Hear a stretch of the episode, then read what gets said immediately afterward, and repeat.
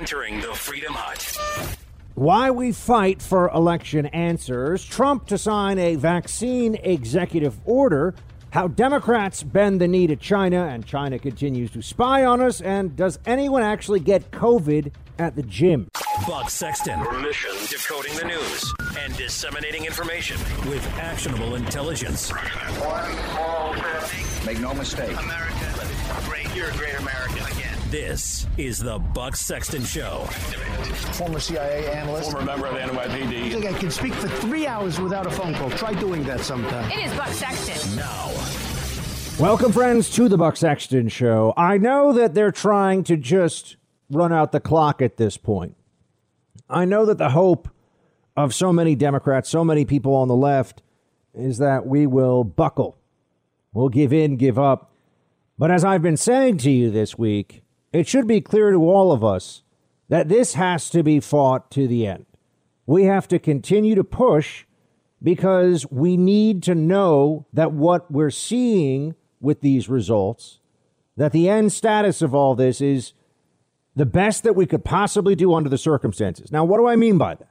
Let's remember that the same people right now who are telling you that it is a grave and mortal threat to the system, the same people who are claiming that asking for recounts and bringing legal challenges are undermining and destroying our system, they're the ones who used cynically COVID as an opportunity to change our election in an election year in ways that they knew would advantage them. Democrats understood that election fraud is traditionally their thing. It's an area where they excel. And so if they remove the protections, if they remove the procedural hurdles to fraud, to irregularities, it would help them. That was why they were so set on it, right? That was why they believed so strongly in the need to protect everybody from the, the danger of in person voting. There was no danger of in person voting. There was an election in Wisconsin at the height of the pandemic in the spring, and they couldn't trace any major spread to it whatsoever. And keep in mind, we just had this election where there was so much mail in voting, and now we see the virus is rampaging across the country, huge numbers of people getting infected. We're really to believe that it was that one day, it was it was election day where everything had to change. But you can't do violence to the rule of law. You can't undermine the rule of law itself while claiming to be a protector of it. And that's exactly what Democrats are doing. They decide that this is not a year where the rules really apply, and then they turn around and say, obey the rules.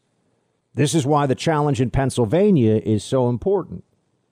There is no constitutional basis or authority for what was done in Pennsylvania. That much is clear. What's not clear is whether the judicial branch will have enough people who still believe in the rule of law and the Constitution who are involved in reviewing that decision to say, sorry, there are procedures. It, it, it's not like if they were unable to certify the Pennsylvania vote as it currently stands, the country would be thrown into chaos and we can't know who the president is. No, there is a process that kicks in. The founders thought all of this through. There will be a president. We don't have to worry about that. What we do have to worry about is that we're just sitting around and watching a steal happen before our eyes without even really knowing if we took it all the way and if we're able to at least show, at least force them to look you in the eyes and say, okay, yeah, so we broke some laws, so we we negated the Constitution in Pennsylvania and and changed the way that vote counts were done and who knows how many other places across the country, all because of COVID. Um, we did all that and tough. You know, we we managed the steal. I at least want to have the full facts. I at least want us to know as much as we possibly can about what they did, how they accomplished it. It's about this election and it's about the next election, which may well involve someone that I know you all support for president running again. Right? I mean, if Joe Biden can run for president eh, pretty much continuously since the day I was born, uh, then I think it's fair to say that Joe Biden uh, proves that you don't have to you don't have to win every competition to still end up being the president, maybe again. But all these things that we're seeing happening right now, the big tech censorship, the efforts by the media to just shut down all discussion about this election, the fix has been in.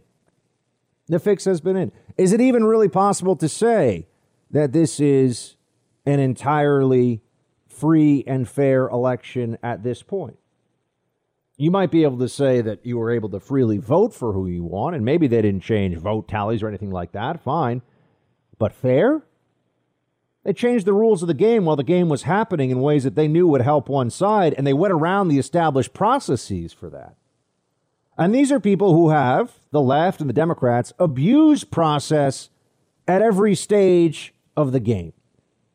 They abused the process of the Department of Justice and of our law enforcement agencies to mount what is still the most grotesque political scandal of my lifetime the usage of FISA and FBI informants to target a president and a presidential campaign as though they were spies, uh, agents of a foreign power working for an adversary, which no intelligent person could have really believed. But what we found out is that we have both liars and idiots at the top level of the Obama era FBI, DOJ, intelligence community, the CIA.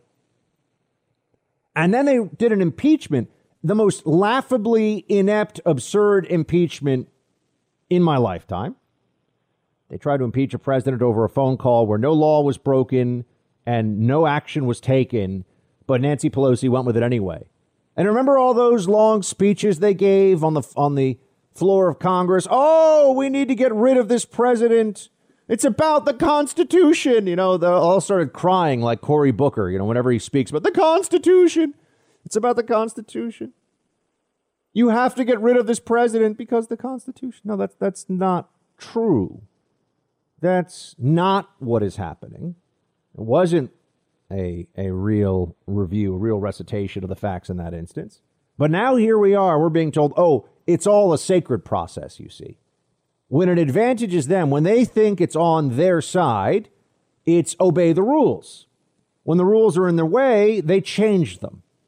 And they look at us and say, what are you going to do about it? So that's really the question we're answering right now. It definitely seems to all of us that this election was not on the up and up, that there were there were irregularities that is already proven, and there is certainly a ton of evidence because that's what a sworn affidavit is of fraud and fraudulent behaviors. They certainly opened the doors as wide as they possibly could to fraud. And now we're trying to find out what really happened, and they don't want that to occur. They're already saying you must call him President elect Biden. Well, no, they actually got ahead of the process with that. The Electoral College has not, met. We, we don't have to call him. I don't care what CNN says. We don't have to call him President elect Biden. Once the Electoral College meets, once those votes are cast, once the Congress certifies, yeah, then we've got a president, president elect, and he's getting sworn in. That's how it happens. It's not because they say so. But when you add all of this together, the change in the rules, the social media suppression, the lies Nancy Pelosi and others told about Trump defunding the post office, the way that they created this unbelievable excess panic around the Trump administration's response to COVID 19, the shutting down of schools, Pelosi preventing aid from getting to people during this period who need and deserve it because immiserating the American people advantaged the Democrats in this election cycle. Those are the people that's the party that's going to lecture us now on norms and protecting our sacred democracy? I don't think so. I'm still not interested at all in lectures about protecting our system from the liars who pretended Trump was a Russian asset who betrayed America, from the liars who pretended Trump needed to be impeached over a legitimate phone call with the Ukrainian president, from the liars who acted like Trump was running some scheme to destroy the post office. These people are nuts. There is a, and unfortunately, a sly, a conniving lunacy to all of this, where they will say and do anything to achieve power. And I cannot, I cannot mislead you. They may be successful in this election process, But when you look at what's really happened here, when you see and add it all together, it's a reminder that even if we lose this fight, we continue in this fight until we can't anymore. That is our mission from now until we find out if it is four more years or President elect Biden. The day is not yet here, and we will continue to follow this at every step. The Supreme Court may take up this Pennsylvania challenge. All it takes is one lawsuit in one of these states to finally break through the wall of this absurd election, and everything else feels like it will start to fall into place after that. We'll see, but we fight either way. You're in the Freedom Hut. This is the Buck Sexton Show podcast. This Georgia Secretary of State Raffensperger, you know, this is when you see that at this at the state level, you get in in politics, including plenty of Republicans, you just get clowns. You get people that are, you you wonder how do they get this job. Here, here he is making sure that we know or we're supposed to know that there's nothing to see here. Stop asking questions about Georgia. And for anybody who's watching what's happening, it can't really increase your confidence level in this upcoming runoff election. Here's Raffensperger, play four. It's been a long 34 days since the election on November 3rd. We have now counted legally cast ballots three times, and the results remain unchanged. As Secretary of State, I have worked to secure the vote for all Georgians. On day one, we outlawed ballot harvesting. We strengthened signature match through the GBI training and moved towards an audible paper ballot system. I am the first Secretary of State to implement a driver's license requirement for online absentee ballot applications, which strengthened the security of our absentee ballot process. So he's telling you there's nothing to see. Oh, okay. I guess we're all supposed to go away. You, you know who I, I trust to be a fighter and to be an honest guy in this? You know who I remember sitting down with and doing interviews on Capitol Hill about how Russia collusion was a farce and a lie, and we had to get to the bottom of it. That was before everybody knew all this stuff about Strzok and Page. And you know who was in that fight? Jim Jordan of Ohio, among others. Uh, Devin Nunes. No one's ever apologized to Congressman Devin Nunes for being right on all the Russia collusion hoax garbage. No, instead they said he should lose his committee assignments. He should he should be, you know, drummed out. He should be kicked out of, of Congress for being right. Just like how Facebook and Twitter, these social media sites, they're they're throttling me now for being right on COVID. What I say ends up happening. What all, what Dr. Fauci tells you is garbage. Just give it just give it 4 weeks and you'll see. It's absolute nonsense. Well, here's Jim Jordan, though. So, so we're told by Raffensperger of Georgia, nothing to see here. Here's Jim Jordan saying, um, there's something I want to see. Play three. We had a staffer, I've said this many times, we had a staffer who works for our office and for the Judiciary Committee who at her apartment, she got her ballot. Four other ballots were mailed to her apartment that were people who didn't live there. Yeah. That is a recipe for disaster. And all we're asking now is why won't some of these, why, why, won't Governor Kemp in Georgia, for example, let us recheck the signatures and actually find out the rejection rate that, that Mr. Starr was talking about early? It was, it was next to nothing this election when you got 41% of the electorate sending a mail-in ballot in. That, that, that defies any type of common sense. Does anyone want to offer an explanation for that? These are facts now. Now we're talking facts. Jim Jordan's bringing this up you had almost 40% of the electorate do mail in balloting in Georgia, and you have a rejection rate of something like 0.03%. It used to be more like 2 or 3%. So, why is it that this year ballots that came in through the mail by a factor of, you know, 100 were less likely to be rejected? Eh, eh, oh, it's because we got in a pandemic with all the problems and changes and everything going on. All of a sudden, our, our voting processes became much more streamlined and uh, and safeguarded. Does anyone believe that? Hmm. We're talking about a thirteen thousand vote margin difference, and, and I want to be very clear. Even if we only flip one state and it's not enough to change the actual election outcome it's essential that we that we make sure we know if a state actually went red because the next time around, when Democrats say there's no election fraud, we can say, really? You had an entire state in a presidential election that was determined initially by either irregularity and or fraud. All right, the precedent here matters and the overall contest matters. I understand that. Now, I do have a frustration that these fights weren't more at the forefront of the minds of many GOP officials before this happened. I remember when I was in North Carolina in August giving a, giving a speech there to the Craven County Republicans, Craven County GOP. And the guy who came up after me, who was the one of their one of their GOP um, reps, you know, state directors, whatever he was, I forget his title. He said this election thing is they're kicking the door wide open to fraud. He knew. Now we did win in North Carolina, but it was close. But he knew what was going on. We needed to prepare more for it. You know, conservative media here, we were not ahead of this enough, honestly. Oh, we, we have to do a little bit of introspection on this too, because we needed to have challenges brought to some of these processes before the election. I understand, you know, hindsight is 2020, but this was seen by people that were paying close attention. But instead, you know, we are all all focused in on Hunter Biden for a while there. I, I, don't mean to keep harping on that story, but I just, you know, I told you that's not, it wasn't going to make any difference in the election, and it didn't make any difference in the election. And we we went after that with everything, everything conservative media had, all the biggest guns, all the biggest platforms. I just think it was a strategic error. There were other issues that would have been more important. But anyway, Georgia. We have to know what happened in Georgia. We have to continue to get answers here. And it does not make me feel any better when we have incompetent state officials saying, just forget it, leave it alone. My friend Sean Parnell is leading the charge in Pennsylvania here. He's running for a congressional seat, but part of his lawsuit, if it's taken up by the Supreme Court, I know Ted Cruz has said that if he's able to do, if the court takes it, Ted Cruz has said he will give oral arguments in favor of the petitioner's case here. But Sean may be part of pushing over that first big boulder of an illegitimate result in Pennsylvania. There's, there's nothing crazy about this. We have laws.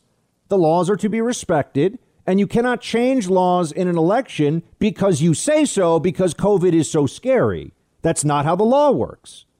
Right? The same way you can't just shut down churches because you feel like it, because we have a First Amendment to the Constitution that guarantees a free exercise of religion.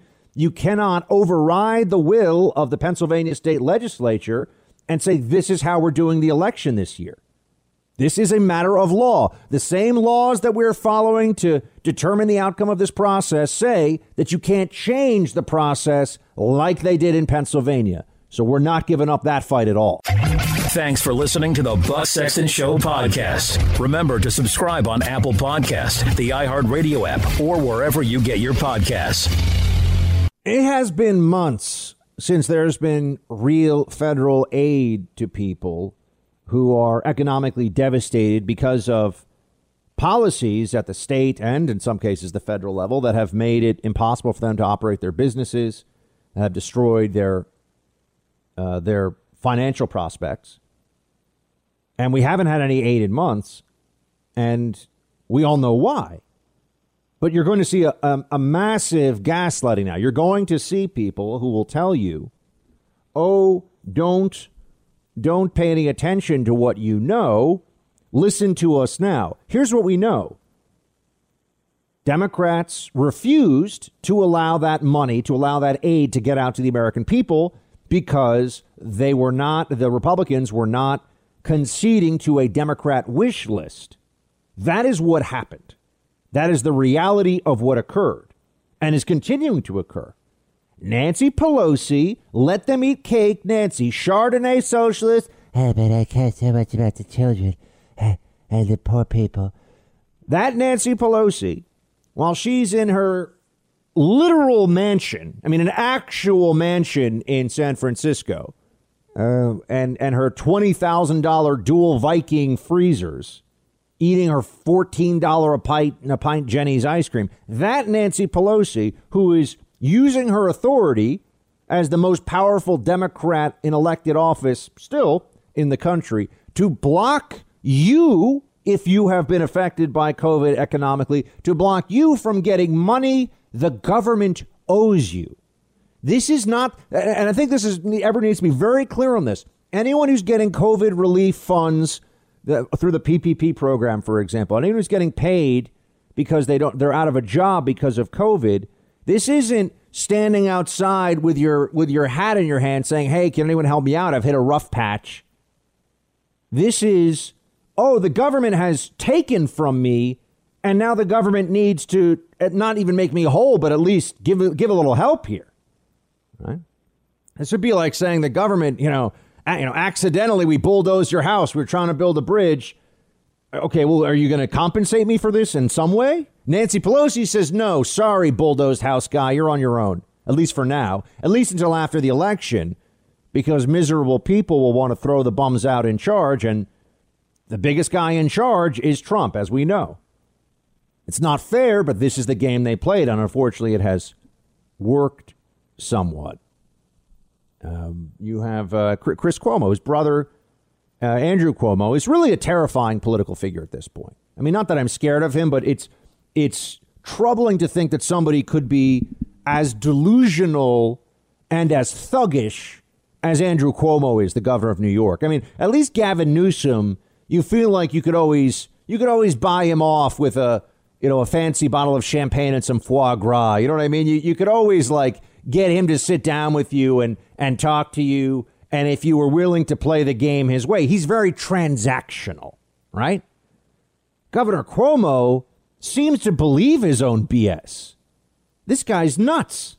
And his brother is running effectively a propaganda show on behalf from New York. That's where CNN is, is based out of, as you know. The headquarters in Atlanta is like a, a vestige of the past. It's really a New York operation and he's running this propaganda operation for him and saying things meant to throw people off the truth here, which is that it's the Democrats' intransigence. It's their it's Nancy Pelosi's hostage taking that has prevented aid from getting out to people. Here is uh, here is Chris Cuomo talking about the people without food right now. Play seven. Too many listened and wanted to believe that we were rounding the corner. I told you then, and you know it now. Trump lied. This will be over by April. Trump lied, magically vanished during the summer, disappear after the election. They won't even talk about it. They all lied to you because they thought it would work for them. And it is worse than ever, especially since November. And so is Trump. But I got to tell you, the real onus is no longer on that guy. He's never been in the driver's seat. It's Congress. You you step up whenever we ask. I tell you these people need help. There's a there's a page. You can go. You can do it. You do it. You do it amazingly. You max people out. You go to the charity. You reach out. You send us stories. I don't have much, but I'll give what I can. Where is that in our leadership? Where is that in the people that we put there to do what we can't do? Listen to all the all the outrage, all the righteous indignation here from Bro Cuomo. Doesn't name, he says leadership. Who, who are we talking about? Republicans put forward an agreement, a bill, a funding package. They're good to go. They're like, let's go. Here you go. Whatever. I, I forget the exact number now. It's like $800 billion, almost a trillion dollars. And Nancy Pelosi goes, no, not enough. We want more. And remember, she wants more for things that don't have to do with COVID relief. So when, when this, this is the classic slimy journo game. It's the Congress that's the problem here. No, no, it's not. It's the Democrats in Congress. It's the Democrat Speaker of the House.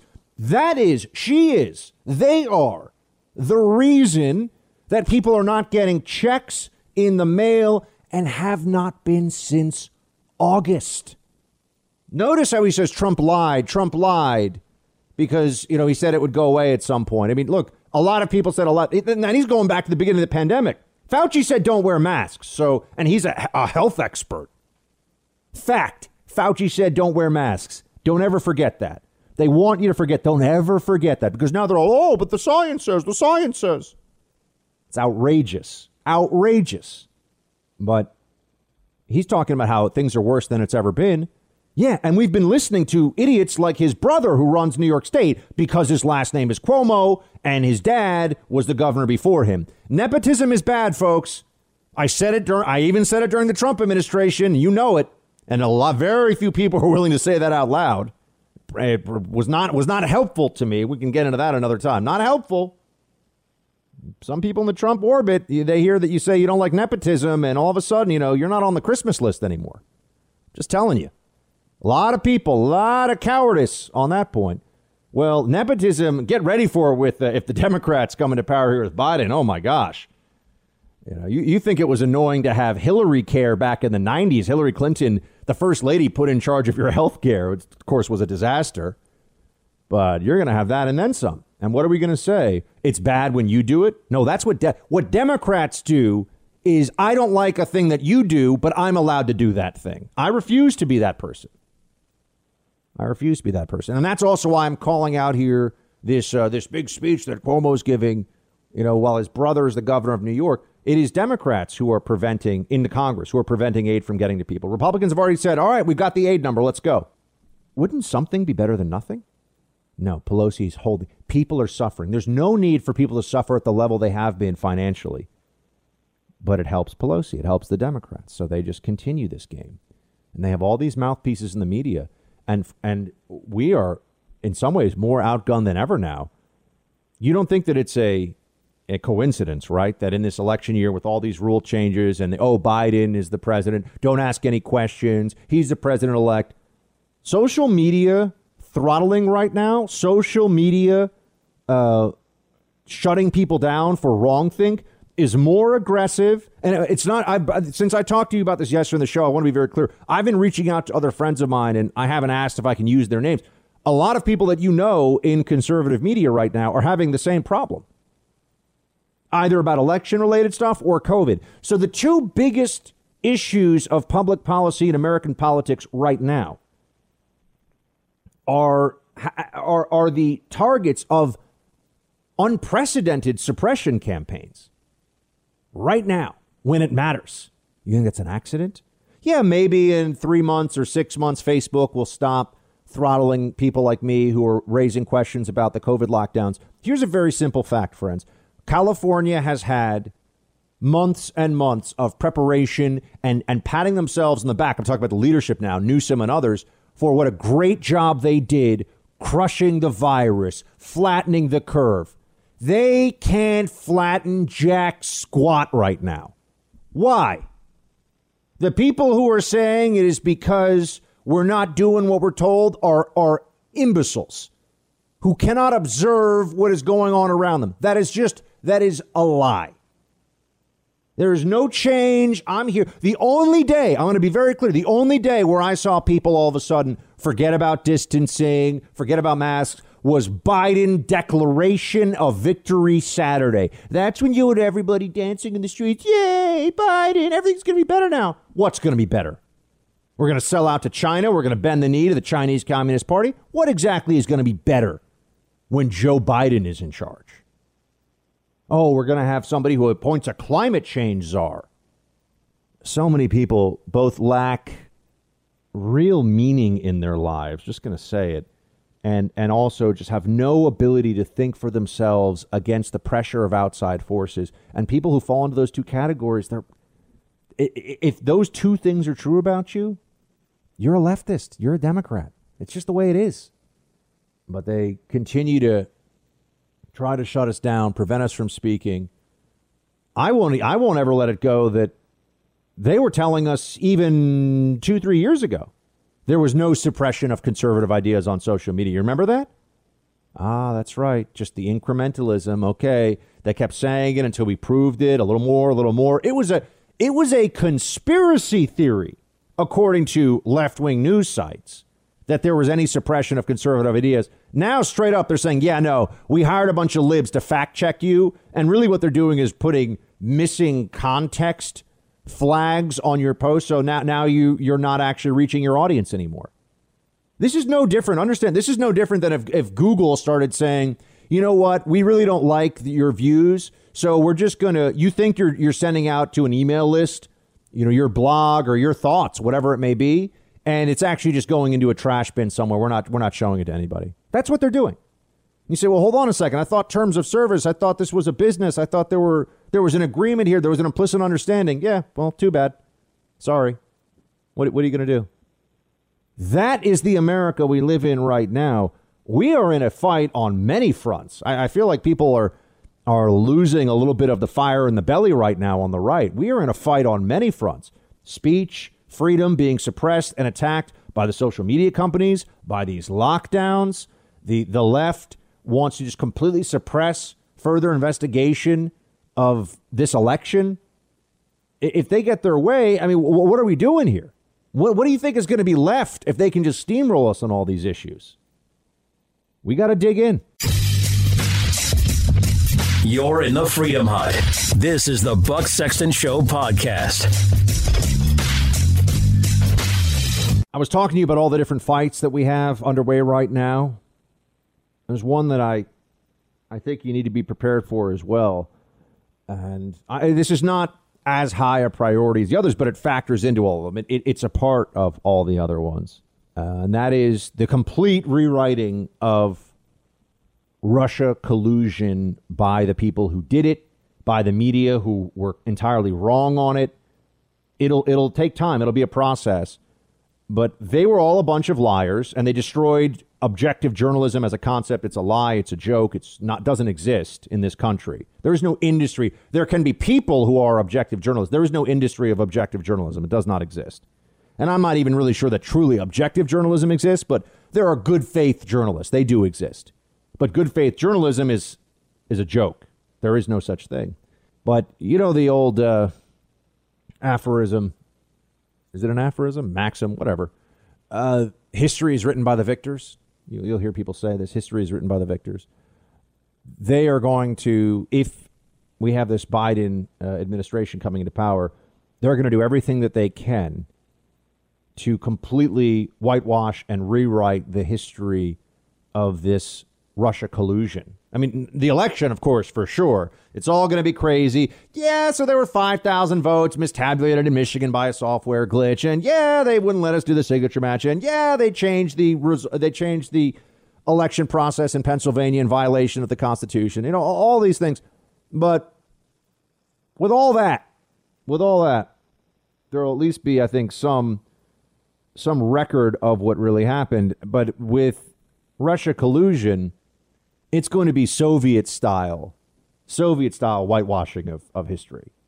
They're going to completely change the whole thing. They're going to say, oh, you know, we, we just never really got to the bottom of it. That, that's how they'll they'll open the case back up when they feel like they're in a position, they've got the megaphone, and we won't have the ability to have the DOJ step in and, and speak truth to people. The DOJ will be full at the top level and, and throughout. Let's be honest, a lot of lib lawyers who lie that was a fun alliteration. A lot of lib lawyers who lie in the Department of Justice, regardless of the administration.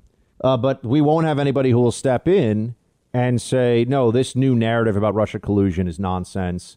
Uh, I can't believe we're bringing this back up. They will resurrect it and pretend like they were right all along. That's what I'm warning you about. I, I know right now that seems like, come on, Buck. No, yes, they will. You will start to. It'll be slow, and at first they'll come up against some resistance but they will resurrect it. They will bring it back and they will say, We were right all along with Russia collusion. We just haven't proven it yet. Now, remember, these are the same people who tell you that any questions about an election that was in an unprecedented pandemic with an incredible amount of changes and, and forced irregularities in the system. If you ask anything about that, you're a conspiracy theorist. But if you decide that years after the uh, the Russia collusion mess was shown to be the fraud that it is. Oh, we, we need a second look at this. That's what they'll do. You'll, you'll see, you'll see this whole industry of people who are resurrecting that Trump was a Russian asset. I know right now it sounds so crazy that it, it can't, it, it will happen. So, this is also why social media giants crushing dissent online, which is just they they are the greatest threat to free speech in America today. They should be the greatest protectors of it. But they're run by leftists, they're run by libs, they're owned by libs. They are socially pressured. You know, the people that are in the in the actual rank and file of Facebook and Twitter, they're all a bunch of uh, of urban libs, you know, coastal elites, and they are the biggest threat to free speech and to a functioning society based along democratic norms that exists in America today. The social media platforms. It's true. Thanks for listening to the Buck Sexton Show podcast. Remember to subscribe on Apple Podcast, the iHeartRadio app, or wherever you get your podcasts. He is an entrepreneur, a visionary, a seer, a man who's been in a lot of different games and knows how to play them. Our friend James Altucher is back, podcast host. Check out his latest uh, podcast whenever you can. James, appreciate you joining us, man. Buck, once again, always happy to join the show. So tell me this. What do you see happening going into this, what feels like it will be a long, cold winter of particularly small business discontent? What do you think? You know, I think small businesses are in trouble. You know, during this pandemic, during the lockdowns, we've gotten addicted to Amazon. You get paid money and you instantly send it to Seattle. It no longer survives in your community. It no longer, usually, money would circulate in the community, and that's what makes communities prosperous. It's, it's, the, it's called the velocity of money in, in economic terms, but it's what makes communities prosperous is that people spend in their local stores. That as that's that's a, a trend that started 50 years ago that we started, you know, giving money to the big chains, but now it's firmly set where, where we just send all of our money to Amazon, no questions asked, and that's going to have a, a, horrific effect on local communities. So, what do you think should I be do, done? I, I do think for... the opportunities for entrepreneurs. Go ahead. Go Sorry, ahead. Go ahead. No, you go ahead. You entrepreneurs, go ahead. I do think the opportunities for entrepreneurship, though, are are going to be plentiful for for online entrepreneurs. Like more things moving online means more opportunities for entrepreneurship. Is there anything that we could do that we're, I mean, obviously there's the PPP program, which has stalled out since August. But, uh, you know, how, how can people either on their own or, or how could, if the government was trying to be helpful, what, what could be done to help us adapt during this period? Because here's my concern. I mean, I'm already seeing all these posts about just beloved neighborhood businesses, restaurants, stores that are closing all over New York City. It's same the same things happening out in Los Angeles. Same thing is going to be happening. You know, I think I think it hits the big cities first because they've been pretty pretty extreme on the lockdowns and and now they're already they've already been in California lockdown for a few weeks. How, how can places try to, you know, or, or, or how could they be assisted in the adaptation, James, so that they could at least get through this very difficult period? It's an interesting question because I think you have to think out of the box, and nobody wants to do that. You have to make some tough choices. For instance, New York City owns 27 hospitals. Well, New York City is not in the hospital business, so they they they provide good health care, but they lose money on it every single year. And New York City can no longer afford to lose money. New York City is going to be about $100 billion in the hole next year. So you have to start considering things like should we sell the New York City hospital system for whatever 30 40 billion dollars and pay back a lot of New York City debt that would go a long way but it's a very unpopular choice we could sell the port authority in New York City we could start selling assets the other thing is uh, there's an idea I've been playing around with which is let's put in place a negative sales tax meaning instead of being charged money for shopping locally which is what happens now like you buy potato chips at the deli you're charged an extra six or seven percent sales tax. Let's give people money who shop locally. Maybe that's implemented with crypto or Bitcoin somehow. It, the implementation is not important, but if you if you shop locally, you should get extra money that, that is only worth that's only has value if you use that extra money to again shop locally. That's why I suggest using another currency to implement this or some kind of, let's call it New York City bucks. So everybody gets New York City bucks when they shop at a local store, a mom and pop store in New York City. And maybe that's redeemable one for one for US dollars in 10 years. So for 10 years, you're encouraged to shop locally with these, uh, again, I'll put it in quotes, uh, New York City bucks. Something like that, like creative, out of the box solutions you're not gonna you're not gonna solve things like they're doing now in New York City. You're not gonna solve things by shutting down businesses. You're not gonna solve things by raising taxes. Yesterday, yesterday, Goldman Sachs Asset Management uh, left for Palm Beach, Florida, and in the same article, I read 70 other financial firms left for other places. And what does that mean? It, uh, some people might look at that and say, "Oh yeah, well, the wealthy should leave. Good riddance." Well, they happen to be the ones who pay the taxes that afford the teachers, the trash collectors, the EMT healthcare workers, the transit workers, the police, the firemen, you know, all the services that New Yorkers have grown to depend on and love. That's they they New York City pays for that via taxes. And right now, tourism taxes are down, property taxes are down. Income taxes are going to be a disaster in 2021. A half a million people have moved out of New York City in the past few months. So that's kind of the long and short of it. Speaking of James Altucher, he's a podcaster, author, and an entrepreneur. And James, I know you're in New York City now. It, it, do you get any sense that people this time around who uh, maybe are, let's just say they don't they don't share my politics. They're uh, they're people who are Democrats or more left wing. Do you think they're recognizing more, or are you getting any sense that they're starting to see that the people in charge don't know what the hell they're doing and they can't actually fix this and we need to come up with other ideas? Yes and no. I mean, I have yet to meet a single person who voted for uh, Mayor Bill de Blasio, who magically is finishing his second term in office. So somebody must have voted for him, but nobody will admit voting for him. And so uh, that's the yes. But the no is, uh, you know, everybody is is you know has the exact same politics that they had before. They think that they're liberal and conscientious towards others, and yet, you know, in private, I find I find New Yorkers to be very much against progressive ideas or creative ideas that will actually help the city that they live in, help the people in the city. You know, of course, the, the, the virus is affecting a lot of policy decisions, but we have to remember that the virus and the economy are two different beasts.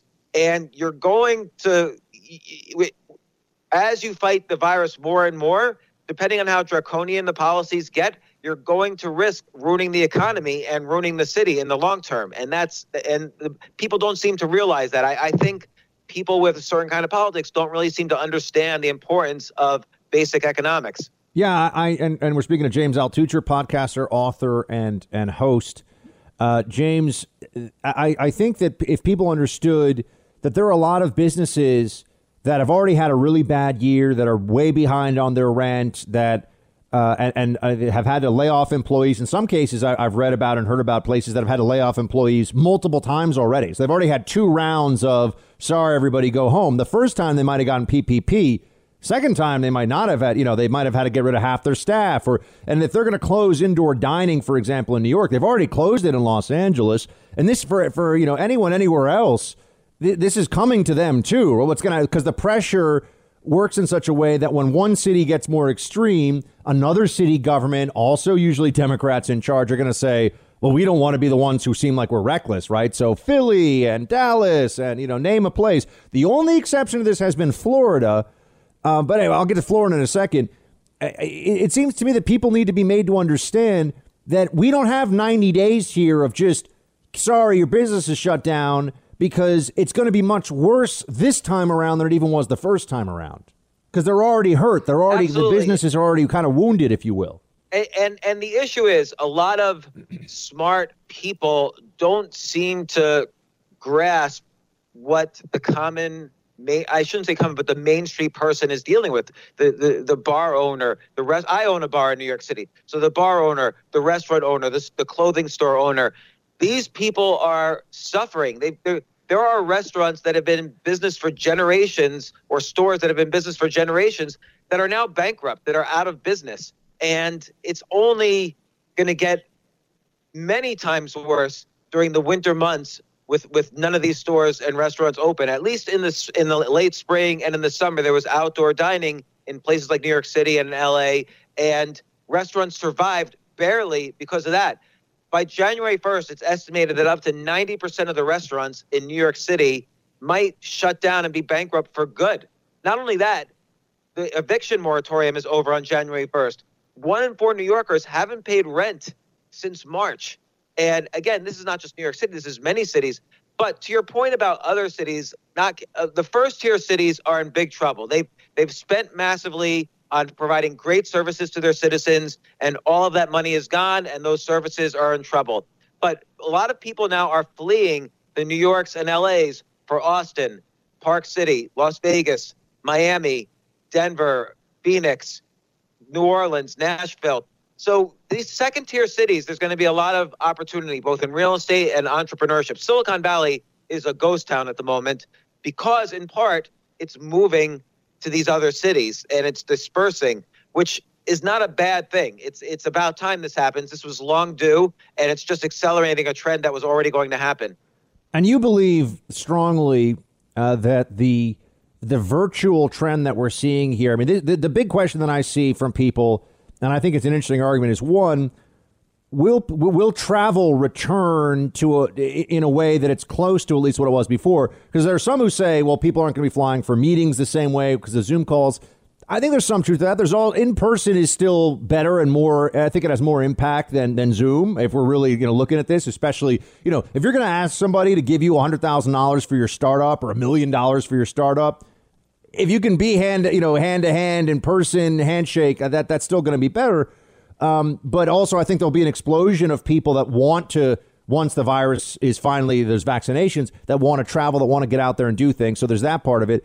But then also, what does it mean for real estate, for commercial real estate, for places, the, you know, yeah, I think people are going to still want to have offices, but I think office space is going to be at much less of a premium. I think offices are going to be smaller by, you know, it's going to be more of a gathering space and less of a, you know, sock me into my cubicle, right? I mean, how do you see that playing out? So, so travel and offices. Right. So travel, I agree with you. Better, better to be in person for for meetings that are across the country. However, it's obviously not very productive to spend you know days of your life traveling from New York to LA say and then traveling back just for one or two meetings. So what's going to happen is we are going to see probably about a, a 30 to 50% reduction in business travel. I'm absolutely convinced of this. Of course, I'm just predicting and you know being a pundit here, but th- this is a natural thing that's going to happen. You said that people, uh, of course, enjoy and it's better for face to face. That's true, but it's not what companies are going to want. Companies are already used to saving the money of reduced travel and not that much of a reduction in productivity. There's been a lot of research on this the past few months. There's there's a, a significant benefit in productivity happening right now, and that's not going away. And companies are going to be able to save costs. Like you said on real estate, they're going to may, maybe many industries are going to switch to a hybrid model. Come in one or two days a week, share your desk with somebody who's coming in the other one or two days a week, and we can reduce office space. Now, office space architecture is going to change as well. Desks are going to be a little bit more spread out. There's going to be no more open area uh, uh, floor plans. There's going to be more cubicles and offices now because protection from future viruses and pandemics. Like just because this virus is over, we're now aware that viruses and flus and pandemics exist, just like Asia's been aware for the past couple of decades. So that's going to significantly, ch- and let's not forget, once again, bandwidth has changed. For the first time ever, for one of these catastrophes, bandwidth is now good enough, 10, 10 times faster than it was in 2009. Bandwidth is good enough for you and I to have as many meetings as we want at high quality bandwidth, 4, d screens, so uh, 4K screens. So uh, I see remote is a, is is here to stay. It might not be to the level it is now, but you're not going to see 100% full buildings. You're not, going to see uh, air travel the way it was. It, it's all different. Where James, where can folks go to uh, and, and, you know, down, lot, check a lot of spaces are going to be. Sorry, go ahead. No, I was trying. I was trying to promo your podcast. Where can where should folks go to listen? Oh yeah, the James Altucher show. But I always like coming on Buck Sexton show. So listen to me here. There we go, James Altucher. Everybody, James, thanks so much. Thank you, Buck. Thanks again. You're in the Freedom Hut. This is the Buck Sexton Show podcast. I would say that uh, closing schools due to coronavirus uh, is probably the biggest public health blunder in, in modern American history.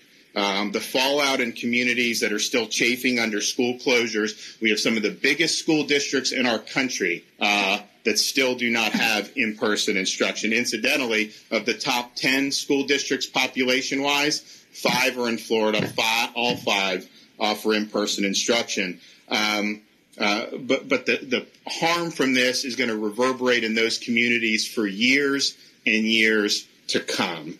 And the tragedy of all this is that the evidence has been remarkably clear since the spring uh, that closing schools offers virtually nothing in terms of virus mitigation, but imposes huge costs on our kids, on our parents, and on our society.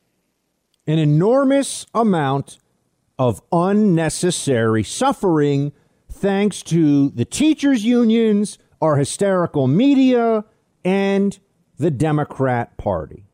That is the reality of what school closures have accomplished. That is the reality of what has gone on here.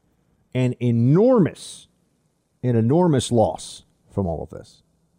And you would say, how could they have made such a bad decision? There was never a point, I want to be very clear, there was never a point at which the data suggested that schools were a high risk for children or that adults were likely to get the virus from children. They never had that data. They just guessed. They just told you. Have you seen the, the brilliant public health intellectuals, the blue check MDs out there? Have you seen them explain why they weren't all pointing that out? I, I just want to know. They want to tell us now, wear a mask because it's the science. And if you don't say that, they'll throttle you on Facebook. They'll ban you on Twitter, right? That's where we are now as a country. Free speech is almost dead in this country. That's where we really are. But the medical community, the same medical community that was at least willing to come, and when I say the community, I know there's a lot of, there are right wing doctors who listen to this show, thank God, right? There are people, there are nurses who listen to this show. I'm not talking about them. I'm talking about the blue check MD mafia that's always on CNN and pointed to in the New York Times and all these people that use their credential to silence everybody else where are their apologies on this? They were wrong, flatly, catastrophically wrong on school closures. And many of them knew, and they were cowards, and it's obvious. They knew that schools should be open, but they wouldn't do it. Think about the, the loss of, of, of, of development for these kids, the psychological duress. You know, what happens to you as a kid plays out as an adult. Any psychologist will tell you extreme stress events as a kid. Sometimes even there can be PTSD that children suffer from, and it doesn't really manifest until later on in life. And, you know, kids are at this very fragile stage of development. They need to be around their peers. So there's that cost. And then think of all the parents that have had to not be, they haven't been able to go do their job. You know, the, everyone who writes for Vice and Slate and the Daily Beast, they're all working remote. They're all ordering their DoorDash, you know, no big deal. They don't have to go in and deal with this stuff. And by the way, a lot of them don't have kids. Just, just saying. A lot of the journos who are the biggest advocates of the school lockdowns for safety, they don't have children. They don't even know. Uh, but there's no apology forthcoming. And what we see is that Florida is now Sweden, where they're showing us okay, maybe it's not perfect, obviously. There are a lot of cases, there's a lot of problems there too. But there's upside you don't have in other places that are doing lockdowns, right? And what is the downside of the Florida approach? Remains to be seen, doesn't it? Thanks for listening to the Buck Sexton Show podcast. Remember to subscribe on Apple Podcast, the iHeartRadio app, or wherever you get your podcasts. You talked about the FISA warrant to, to surveil Carter Page and uh, the Inspector General uh, for the FBI said that that was improper. The lawyer who who uh, took actually some statements from the CIA and, and doctored them has pled guilty to a crime. What about what seems to be the pretty total discrediting of the Steele dossier? Well, uh, as we have said previously, the Steele dossier was not used in any way to, to uh, undergird the judgments that came out of the intelligence community assessment about the Russian actions in the 2016 election. And so the 20, the Steele dossier was something that I never, you know, looked at from a standpoint of uh, credibility because it wasn't something that the CIA had acquired. And so I think, you know, people point to the Steele dossier as this, you know, reason why the whole thing was a hoax. No, there was so much other evidence and intelligence to support those judgments. So I am very comfortable with how the intelligence community came out on that 2016 election. Brennan who you will see in a Biden administration in some advisory role. I, I'm I'm I'm feeling it. They're bringing him back. They want to reward him for being the deep state henchman that he was. Brennan is a filthy, slimy liar. Explain to us, former CIA Director Brennan, and you know this this uh, is hurts. I, I wish the CIA brand wasn't getting so tarnished by these partisan imbeciles, but it is. I mean, CIA is never really going to be the same. You know, there was this period after 9 11 where we realized that we needed to track, hunt, and destroy Al Qaeda. And the CIA was essential in that. And now we're seeing once again, it's a lot of a lot of bureaucrats pushing paper around and whining about the Hatch Act when anybody says, you know, they want to put an American flag over their desk or something. These people are nuts. A lot of lot of left wing loons in the CIA. It's unfortunate. Um, but what Brennan says is clearly not true. Where is all this? Notice how he says it. For this, the Steele dossier is total crap. We know this. This is this is official. This is clear. This is obvious. There's no argument to be had. That was all a lie. It was briefed by the FBI director. The FBI is part of the intelligence community. So when Brennan says the intelligence community looks good on this, no, that's not true. The FBI is part of the intelligence community. It's briefed by the FBI director to the incoming president of the United States you know, it's essentially the FBI director saying, yeah, you know, nice administration you got. Be ashamed if something happens to it. Better keep me in my job. I can protect you from this. I mean, it's it's like our, our own FBI chief basically went to Trump in 2016 with, "I've got Russian compromat on you." Just FYI. Oh yeah, so that the president's aware of this to protect himself. Before they did this, the thing was a joke. Nobody was taking it seriously. Oh, but once you brief it, then all of a sudden, you've got a whole different situation here because it's been briefed. It's been given the seal of intelligence community credibility that it did not have before. So Brennan is just, he's just lying to you. But, but this is already, I'm telling you, you know, I said this earlier in the show. I'm going to keep hitting this point. They're going to rewrite the whole Russia collusion history. They're going to rewrite the whole thing. You're going to see it's going to be this oh, we actually were right all along. The Trump people just lied about it. They hid the truth from us. So get ready for that because we're going to have to keep fighting on this.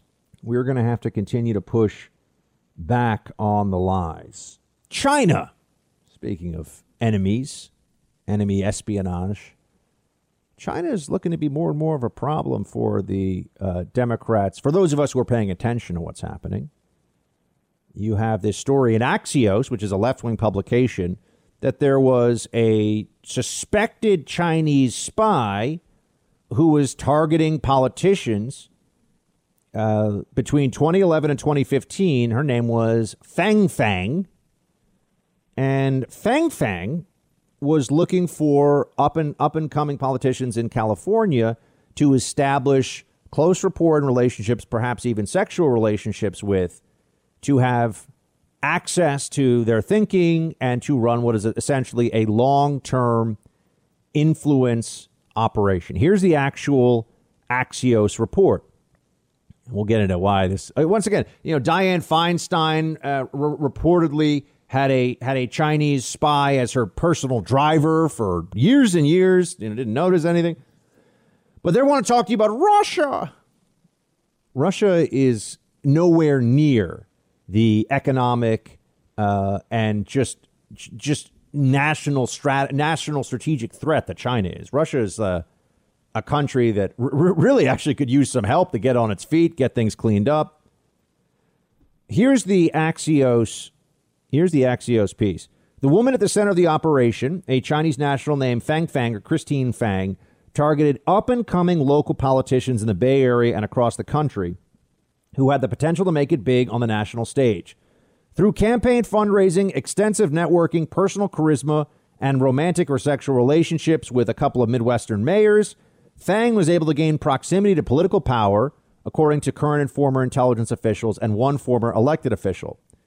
Although U.S. officials do not believe Fang received or passed on classified information, the case was a big deal because there were some really sensitive people caught up in this network Private but unclassified information about government officials, their habits, preferences, schedules, social networks, even rumors about them is a form of political intelligence.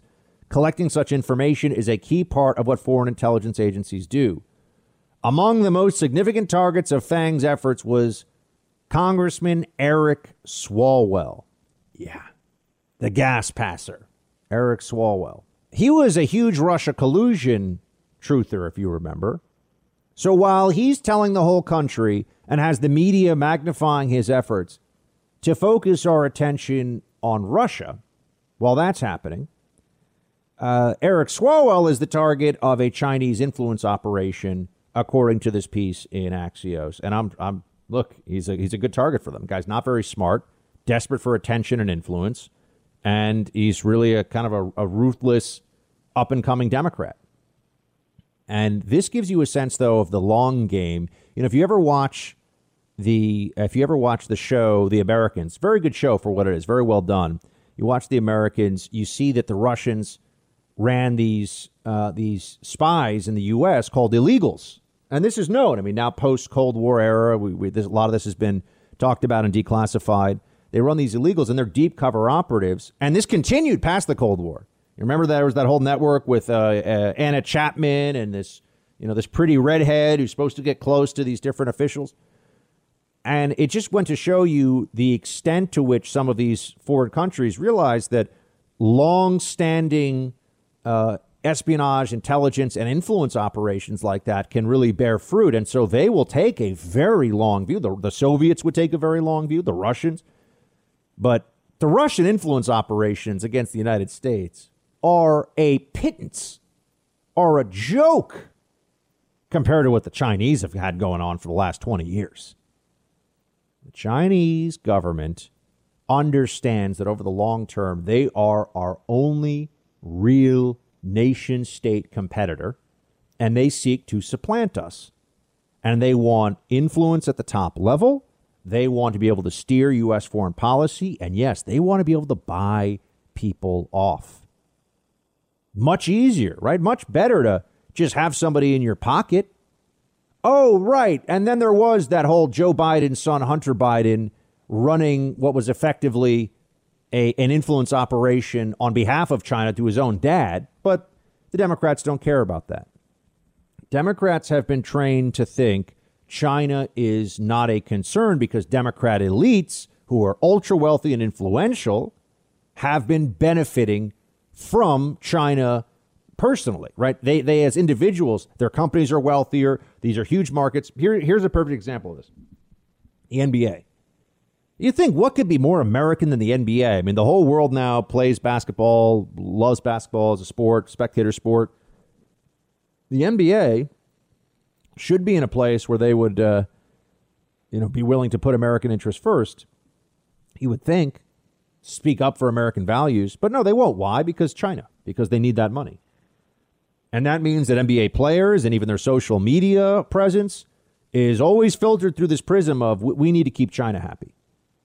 Well, if that is true of the NBA and it's true of athletes who are making tens of millions of dollars and NBA commissioners and other senior NBA corporate types who are making millions and millions of dollars, uh, what do you think? The, what do you think China is able to accomplish with uh, with Google? What do you think China is able to accomplish with uh, other companies that they're they're both making them bend to China's will, and this is the other part of it, and they are going out of their way to steal from these companies as much as they possibly can. So it's this is what you have to do to do business in China. The companies say, okay, okay, fine, you know, because they want access to that market, and they'll steal their intellectual property the process, but they don't want to complain too much about it because they want that. They want those shares. Uh, they want those shares to stay up. They want their corporate compensation packages to be fat.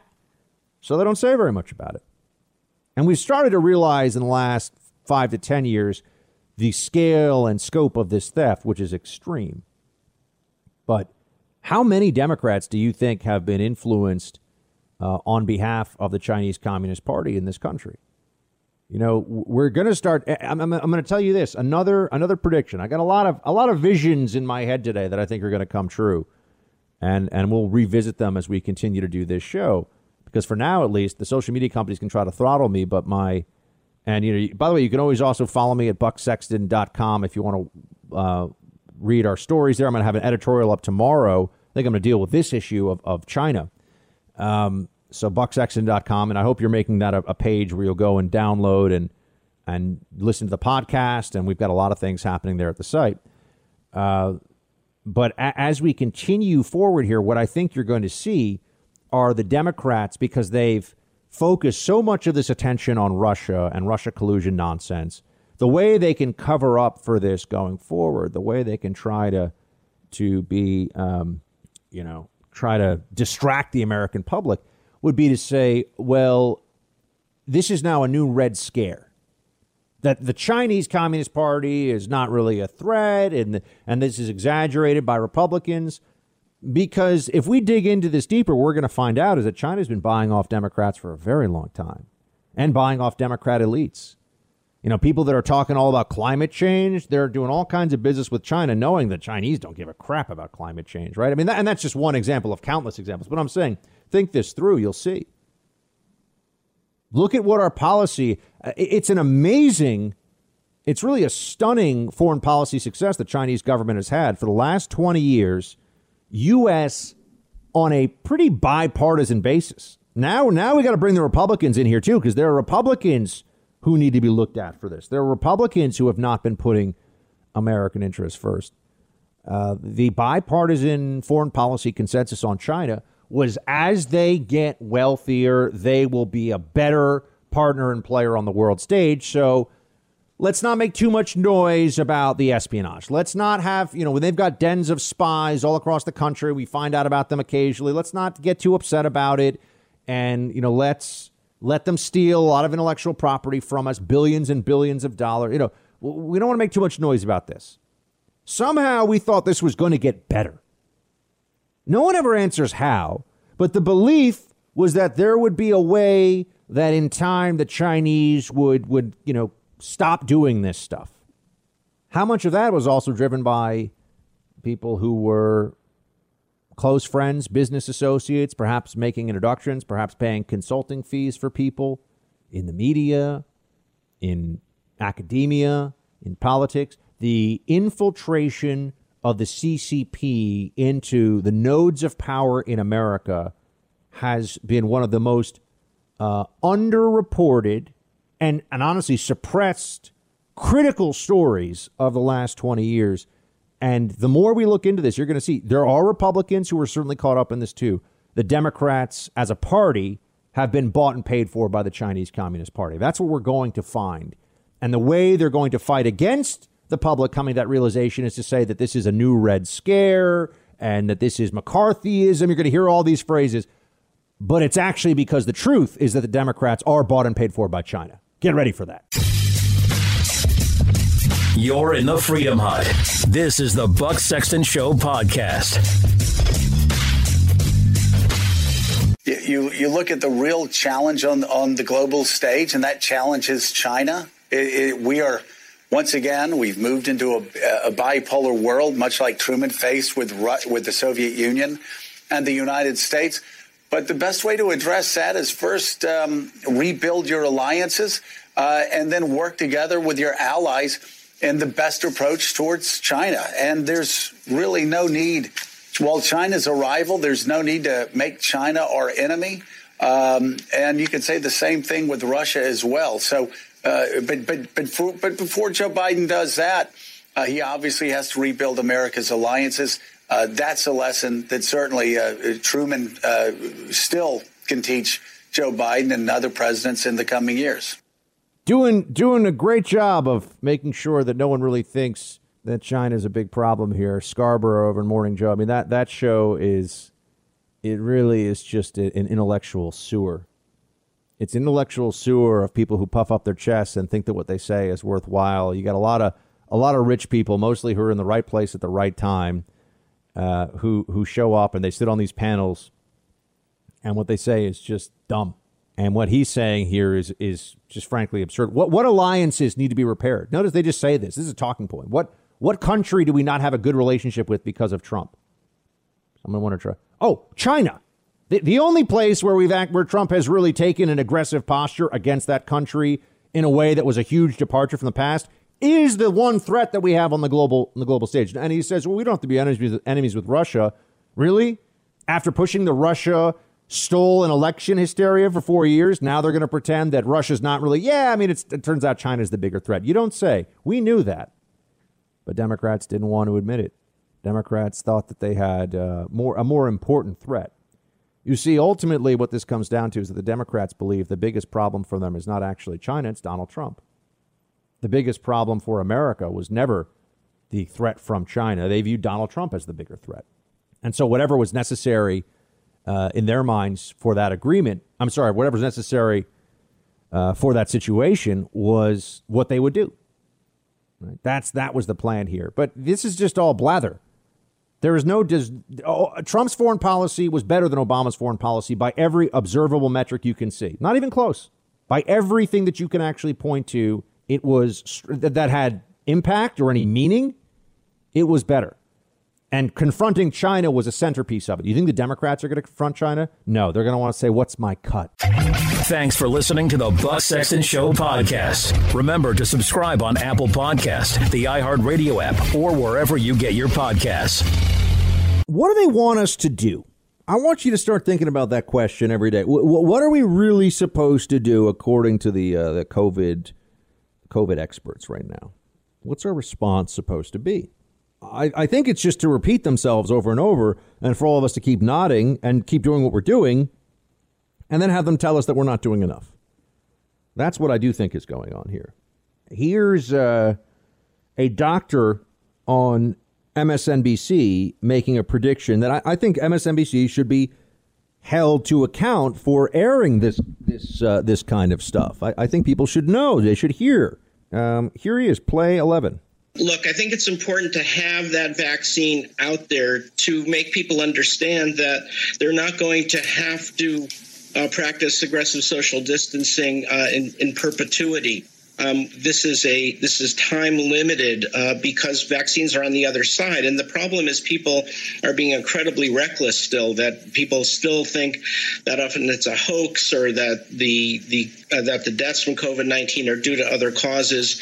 So we have to send a clear message to the American people: Look, don't lose your life over the next few weeks. I mean, the numbers are just horrible. We're looking at potentially four or five hundred thousand Americans who will lose their life a week at, a week week or so after the inauguration, when all we need to do is get them to the other side, get them vaccinated, and they'll live a, a, a normal uh, normal lifespan. Four or five hundred thousand Americans? What is he even talking about? Five hundred thousand people will die a week after the inauguration.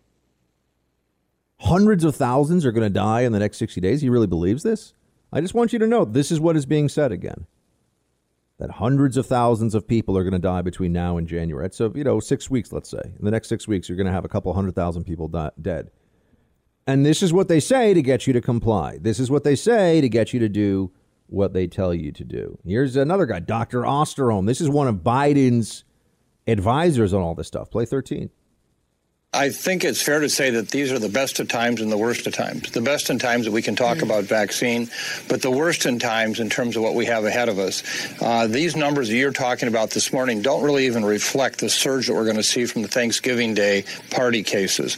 They're just starting to come in, and I think that surge is going to really uh, add new cases over the next seven to ten days, and then that's going to slingshot us into Christmas. And at that point, with a surge upon a surge now going into Christmas, which our initial data data shows that travel appears to be up again for Christmas, uh, I think the, the next six to 12 weeks are going to be a challenge that it's hard to imagine exactly what it will represent. A surge upon a surge upon a surge. Do they have anything to tell you that you don't already know? Do they have any advice that you haven't heard a million times? Do they revisit their predictions in the past or their advice, their mandates? Forget about advice. Advice is fine. They can give all the advice they want. It's as though, you know, when you go to the doctor, and some doctors will tell you you're, you know, physical, well, you know, you should avoid red meat, you should avoid butter, and you should avoid, you know, they tell you all these things. And you're like, yeah, okay, I mean, sure, keep everything in moderation and balance. And then you go and you live your life. That's the way this is supposed to work. It's as though American society has been turned on its head and now it's like you go to the doctor and they're writing out what you're allowed to eat because, you know, you could end up having high cholesterol in 10 years if you don't do what we say. And even if they're theoretically right that maybe you will have high cholesterol in 10 years, it's still your choice what you eat. It still should be your choice whether you want to go to a restaurant. It should be. It should be a restaurant's choice whether it wants to be open or not during this period. But no, all choice has been removed.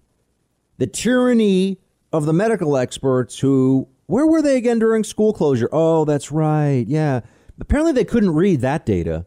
Apparently they couldn't know. Oh, no, it's just the Democrat apparatus. The teachers' unions wanted to shut down schools so that a bunch of bureaucrats could be lazy and not do anything. That's that's what actually happened. We've we've seen this. We've run this experiment. We have the results, and they are not good for the lockdowners. Unbelievable, unbelievable. But here we are. Um, here we are now dealing with this, and we have no answers from them. We get no clear data that when they say it's all about the data, they, they don't tell us what that actually means. They just say, listen to what I'm saying, do what I tell you to do. Oh, we can listen to Joy Behar. You know, she's like really upset. You know, it's like just hate. You know, Trump is like Stalin mixed with Mao, mixed with another scary. Like this guy saw in a movie with a big axe and he's scary and chasing people with it. Trump is all of those things. Play 14. You know, I believe in visuals. I think that uh, lot, you know, Stalin, there's a quotation that's attributed to Stalin, um, something like, um, the death of one man is a tragedy, the death of millions is a statistic. I think that people are looking at these numbers and saying, well, it doesn't apply to me or something, or it's not going to be that bad. You know, I'll get over it. Um, no, no. We need to see pictures of people on ventilators. We need to see people suffering from this disease, I'm afraid as as if we're not terrified enough. Joy Behar's answer is we we need to see everyone. Would you? I'm just wondering, do we do that with other diseases? Do we just have constant video footage of? First of all, think about the privacy of these individuals and the dignity of like them trying to fight for their lives in a hospital. She, she wants to show, she wants to show uh, who's dying here and, and what's happening with this. Does she does she care that in any given year there's sixty or seventy thousand people who die from the flu? I mean, I, I'm just wondering. Oh, oh no, it's not the flu. They start yelling. Yeah, but do their deaths not? We don't see those every. In fact, no one even no one even knows. If you ask, you walk around the street before this COVID pandemic, you ask people how many people die from flu every year. They probably just said, you know, I don't know, a few thousand. That's like forty to eighty thousand, depending on the year. Those people are all dying. It's, you know, they're they're dying of pneumonia. It's on. it's very it's painful. It's scary. It's you know, death is a reality of our society and you can do this all the time. You can decide that you're going to flood the airwaves showing that people are dying from any number of different conditions to make a, a political point, to make people more terrified. D- does she really believe there's not enough coverage of the COVID deaths? I mean, CNN has like a counter up, or at least they did when Trump was running for reelection. It had like it was it was like you're you're watching a, a, a game and they had a scoreboard, but it was the death board. We're all very aware of this. We all know what the number is. Most of the people who are dying from COVID are you know, they they leave this out. Half of the people who are dying from COVID are dying in senior citizen homes. Half across the country. It's a huge percentage of them. Of those individuals, they are all also at high risk for dying from any number of things because we're all going to die. And when you get to a certain age, your chance of passing is much higher, as we know. This is this is just the, the, the sad reality of all of our lives. My life, your life, we all are going to this other place. Uh, but it's as though the Democrats and this this lockdown mindset is that we, we can conquer death. Or, you know, if, if we just listen to these experts, we're all going to live forever or something. We're not. We're not going to live forever.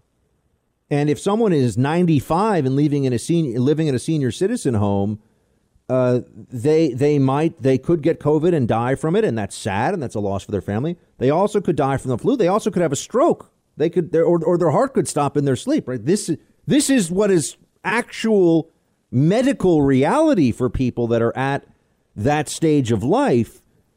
But they think the answer is just show us what show us people suffering, and then we'll do more masking. It's it's as though they think that we have some answer here. The real and and the the real way to beat this, the real way to get past this is to take the vaccine, and that's the one thing that Democrats this year for political purposes were undermining. They want to lecture us on how to deal with COVID and how to respond to that. They want to lecture us with all that. Meanwhile, now we're seeing that there's a, a pretty big percentage of people that say they're not going to take the COVID vaccine. I don't know how many of them are at risk in terms of their age. If, if we got everybody in the country over 60 vaccinated, the death rate would drop into the hundreds, you know, per day. It would, it would drop down in, into the hundreds probably on a monthly basis. You know, we'd lose 500, maybe 1,000, maybe 1,500 people a month, which is still sad. But if you got everybody vaccinated who was over 60, you would see the numbers just plummet. But still, I don't know how many people are in that age range who are who are unwilling to get the vaccine. We, I haven't seen that data yet, but we know that it was undermined by Democrats who were saying you can't trust a vaccine that Trump and Operation Warp Speed are putting forward. They were undermining it. That was reckless. That was wrong. That was a disgraceful, a disgusting thing to do, and they did it. They did it. Did they take any any blame for this? No, of course not. It's much easier to just say that Trump is reckless. It's all his fault, and every every death is somehow Trump's fault. Even the deaths that are happening in Europe. Chile has a lockdown in effect. Uh, you've had a lot of people die from this in Argentina. You know, Countries all over the world have been struggling with COVID 19, but it's all Trump's fault. This is a psychosis. I mean, this is this is a break with reality that people have had. And what Joe Joe Biden's going to do such a better job. All Joe Biden's going to do is do what's going on. All he's going to do is say what's already been said for the last nine months. There's no, there's no difference. I'm going to put a national mask mandate, and I'm going to do you know, yeah, sure, that's going to save all the lives. All you have to do is think for yourself, and you realize that these people who are lecturing you all the time don't know what the hell they're talking about. You're in the Freedom Hut. This is the Buck Sexton Show podcast. We should always ask if people are being treated fairly and if there's equality in the way we enforce our laws. This is such an important topic. In this case, I want to hear from the law enforcement leaders, the NYPD, the district attorney, et cetera, on the decision and why it was made and how it fits with the overall rules of who gets released and who doesn't. But let's be clear the most important thing is what this guy did, and it was absolutely unacceptable. I'm sure this is a guy who would say he's all in favor of law and order. Uh, and, you know, he's making a big deal about what's happened with his bar. Well, guess what? Law and order means when the state of New York says your bar needs to be closed, your bar needs to be closed to protect people's health and safety. No excuses. And when you violate the law, there will be consequences. And then if you take an action against a law enforcement officer, there will be even more consequences. So this guy is a hypocrite, and he's about to pay the price for his hypocrisy. You're going to see more of this.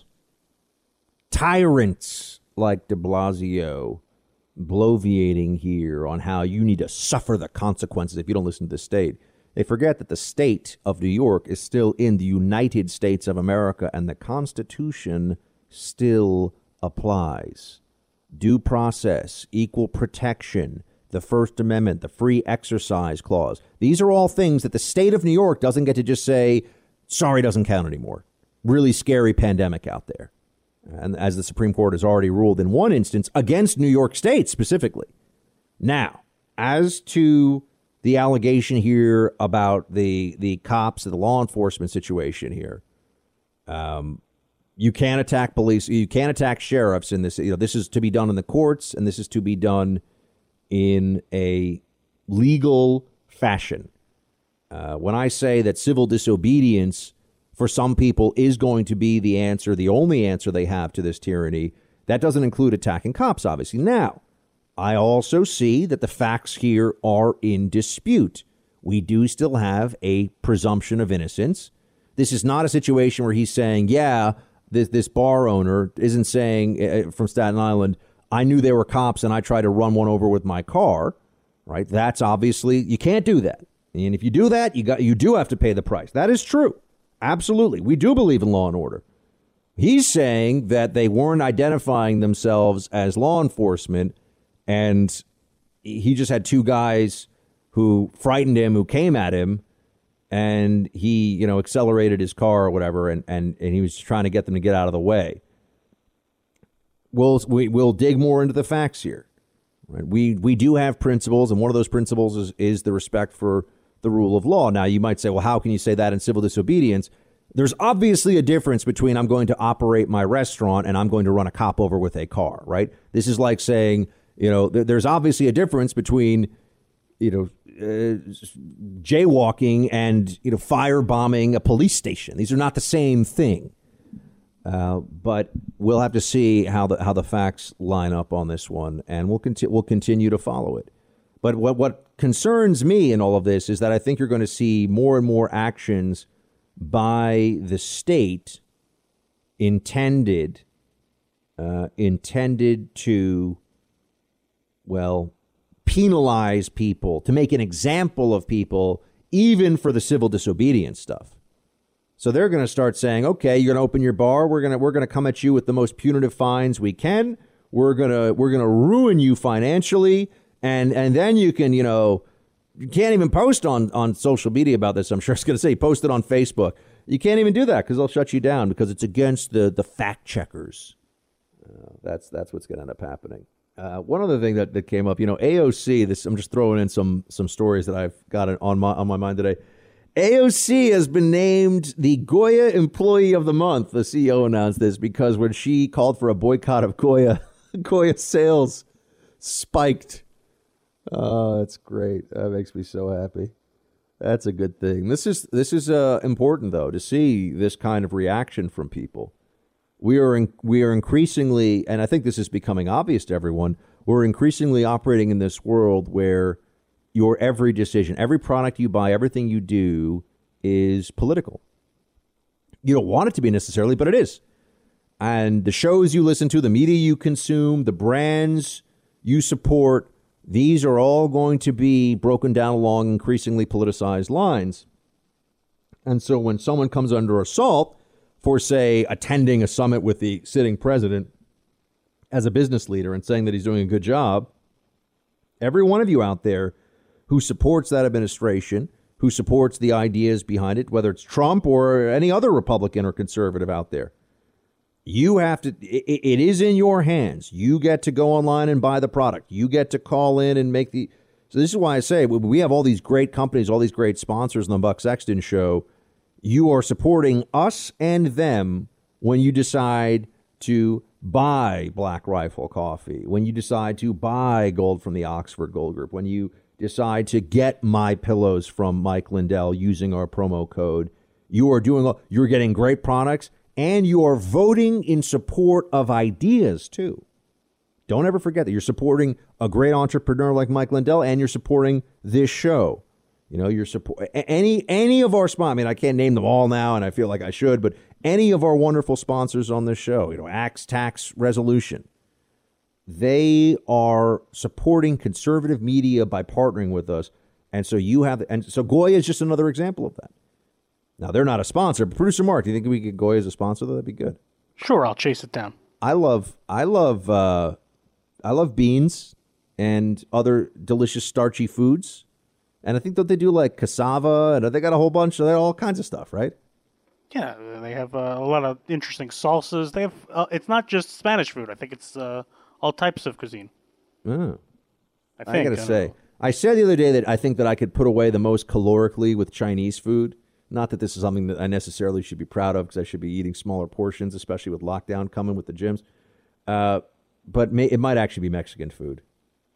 I think I could probably put away 3,000 calories in nachos without batting an eyelid. Yeah, it really depends what you order. If you order a bunch of appetizers from Chinese, you could do the same thing. Good call. Thanks for listening to the Buck Sexton Show podcast. Remember to subscribe on Apple Podcast, the iHeartRadio app, or wherever you get your podcasts. Oh, I got a mulligan. I got a story that I, I meant to get to earlier in the show. This happens to me. I got so fired up about Chinese spying against the United States. I want to tell you about this because I don't think you're going to see it in many places. Uh, this is in Men's Health, which I think knows about gyms, so this is in their wheelhouse. New study shows how unlikely you are to catch coronavirus at the gym. Researchers analyzed more than 62 million gym visits from 14 European countries and found just 487 infections had been reported by the operators. 62 million gym visits. So you get a, a case ratio of about 0.78 cases for every 100,000 trips to the gym. Okay, your that means your chance of getting COVID for every time you go to the gym is about one in a hundred thousand. Now, some people go to the gym five times a week, but so let's say you did that. It's 20 then, percentage wise, based on this European data. You got a, a 20 in a 100,000 chance of getting COVID 19 at the gym. Now, we're supposed to believe that COVID at the gym is a, is a big risk, right? Because I have to wear this dumb mask when I'm on the treadmill and I got to wear a mask when I'm lifting weights. It's already hard enough because people are out of shape because we haven't been able to go to the gyms. Now I've got to mask up all the time inside. Does, does anyone want to dispute this data? This is this is, seems like it's pretty clear. They've they're looking at at uh, you know you're at this data in Europe. It's amazing. The the uh, I mean, uh, it's the whole thing is just crazy. The whole thing is just crazy, you know. And um, here we are. I, I mean, you know, why why can't we just look at what we've actually seen happening? Why can't we see the truth of what's before us? No, we're not allowed to. In fact, if you try to focus on the truth, if you are willing to break with the consensus, you are punished. They will come after you. They will make an example of you. That's the way the game is played now. All right. With that, roll call. Hit it. Team Buck, it's time for roll call.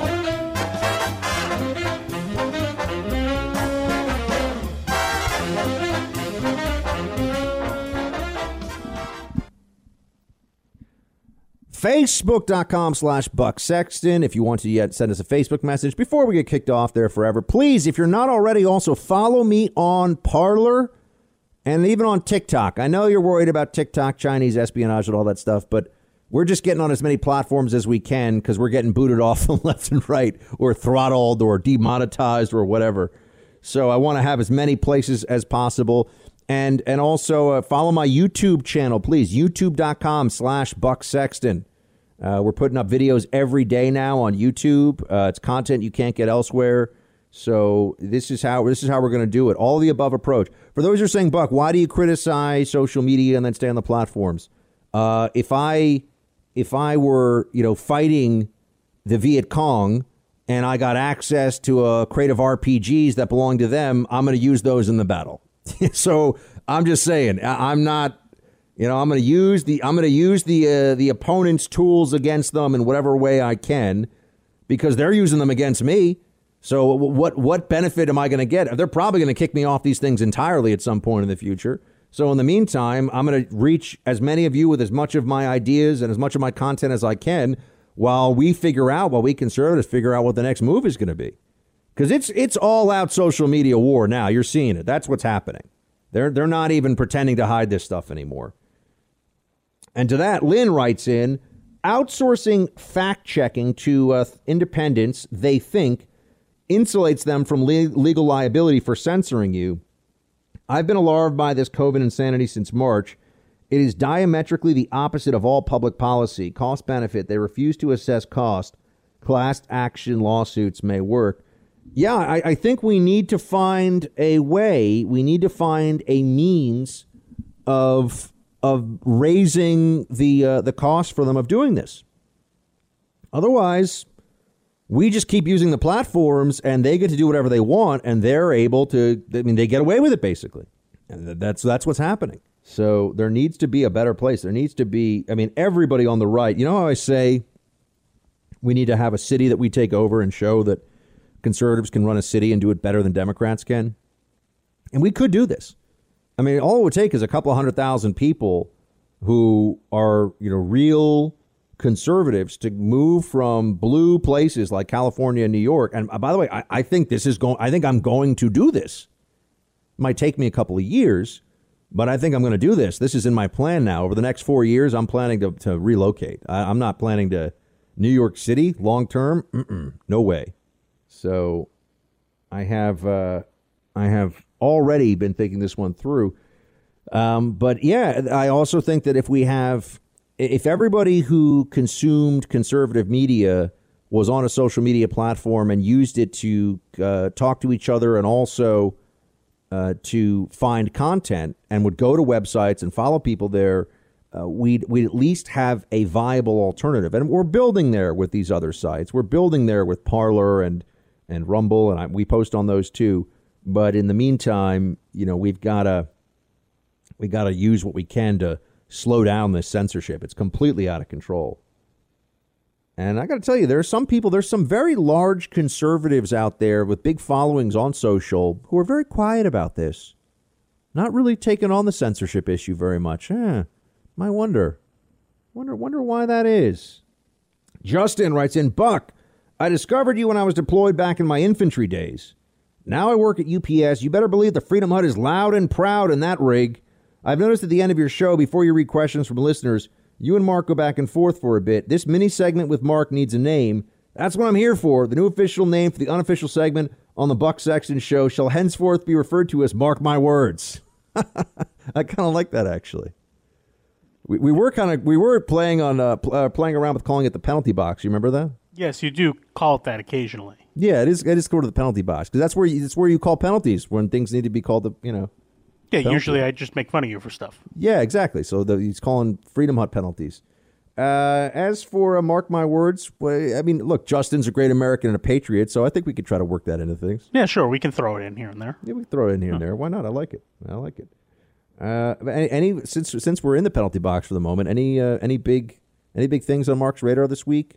Are the are the Mets, uh, you know, acquiring a, a three hundred million dollar pitcher or something? I hope so. Uh, the Major League Baseball winter meetings is usually when a lot of that stuff happens. That's happening virtually uh, right now. So hopefully there's some news this week.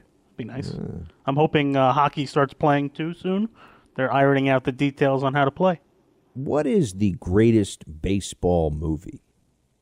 Huh.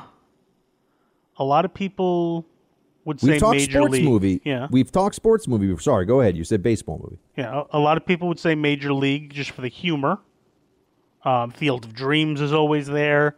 A more recent one that I really like and I think is important to understand the history of not only baseball but a lot of American history is 42. I don't know if you've seen that. It was with Chad, Chadwick Boseman playing Jackie Robinson. Uh, I think it was Oh, very well done. Um, yeah, Oh. those are some of my favorites. Okay. What about Bull Durham? I liked Bull Durham. It wasn't like you know. There's always this thing with movies, especially you know with, with movies that boomers love from the 70s and the, and the you know the the 70s and the early 80s, where we're all supposed to think that like people say, "Oh, The Deer Hunter is such a great movie." I, ca- I can't even get through it. I'm like, what am I watching? What is this? I don't even know what that is. Yeah, exactly. Exactly. It's got uh, Christopher Walken, young Christopher Walken in it. I, I think I watched the the wedding scene, and eventually they're like in Vietnam or something. I don't know, but it's like there's all these movies that people elevate beyond their real value because of sentimental value, right? I, I think there's a lot of that uh, that that goes on. You know, black and white movies can be cool for what they are, but you know, acting was very different then. Production value was very different then. So I, this is where everyone's going to yell at me, but they're, you know, it's just, I'm just saying. I, I agree. I can't really watch an older black and white movie. I can't. I can't get into it. Yeah, I, I wish I could get a little bit more excited about it. All right, uh, since we've offended uh, lovers of black and white movies, let's get on to our next one here. Um, Al, oh great buck. Oh no, oh great buck. Sorry, oh great buck. So the libs, in a more obvious way than normal, encourage the crisis so they can grow government de- debt dependence and their base of sufferers.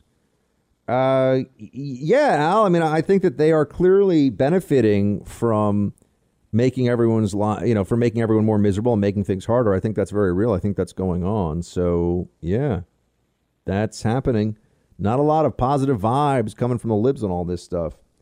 Greg, hey Buck, I have a question. If the Democrats take control of the federal government and do everything we know they would do, do you think any of the great red state governors will go uh, will refuse to go along with what they want to do and possibly have a secession? Uh, or well, yeah, secession. Just hoping in that case there will be somewhere to go. I'm absolutely terrified of a leftist majority in the federal government. What do you think, Shields High?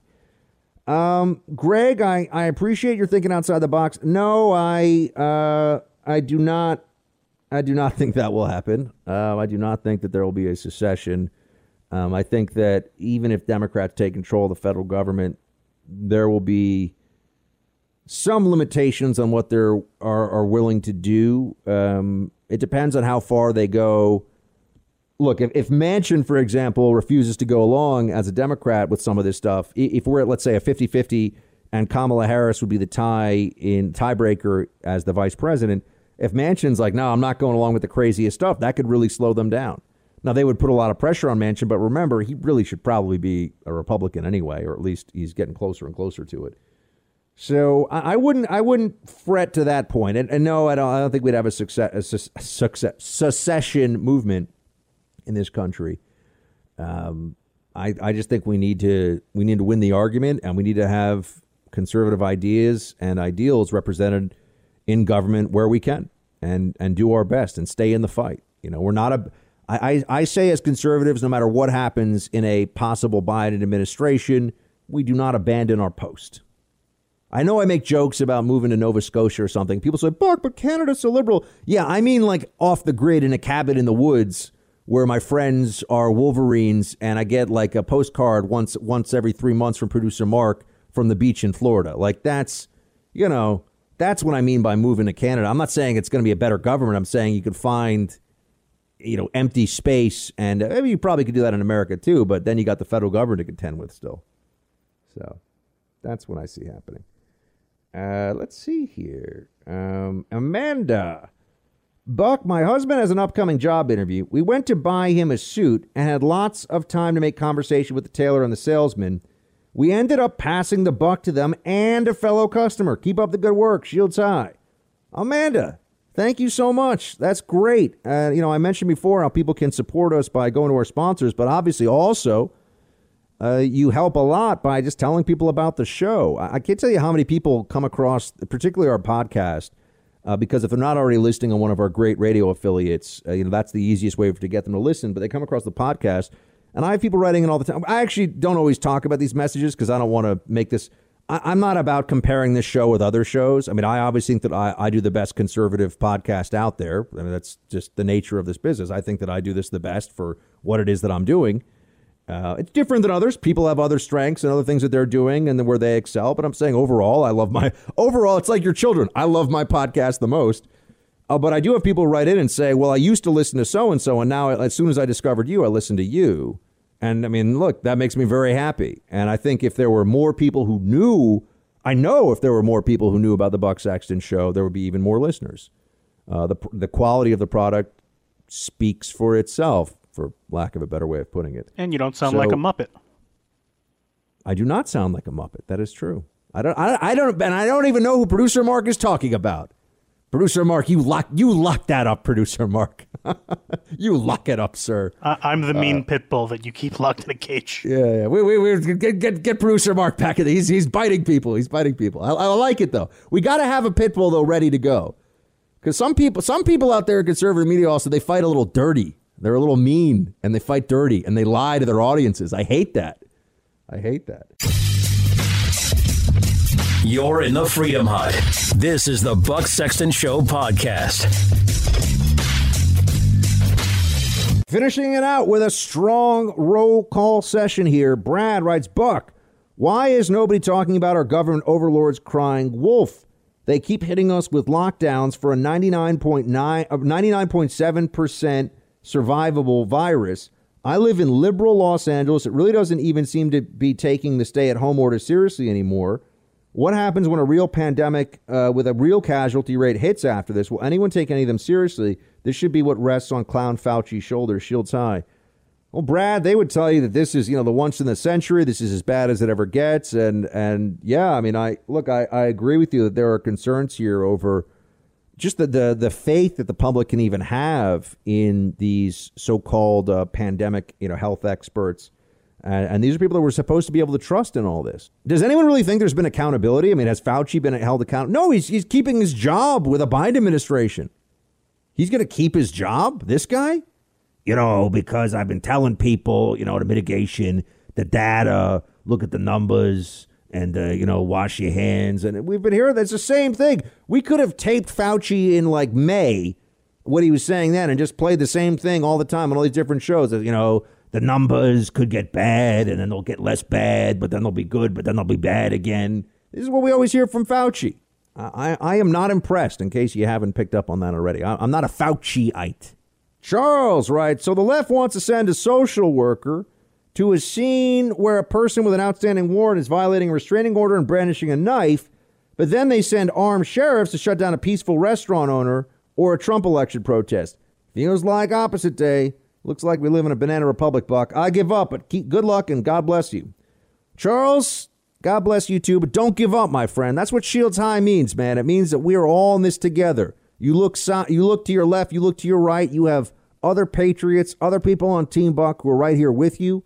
We share values, we share beliefs, we share character, honor, culture, and we know that it's coming at us. We know that we're in the fight. Otherwise, you don't. Otherwise, you wouldn't need a shield, right? You can have a a handful of daisies. No, you got to have your shield up and keep it ready because we are going to have to take some incoming in the weeks and months ahead. We know it. We're in for it now, friends, but we are in it together. Thanks again for listening. Always a privilege and a pleasure. Shields high.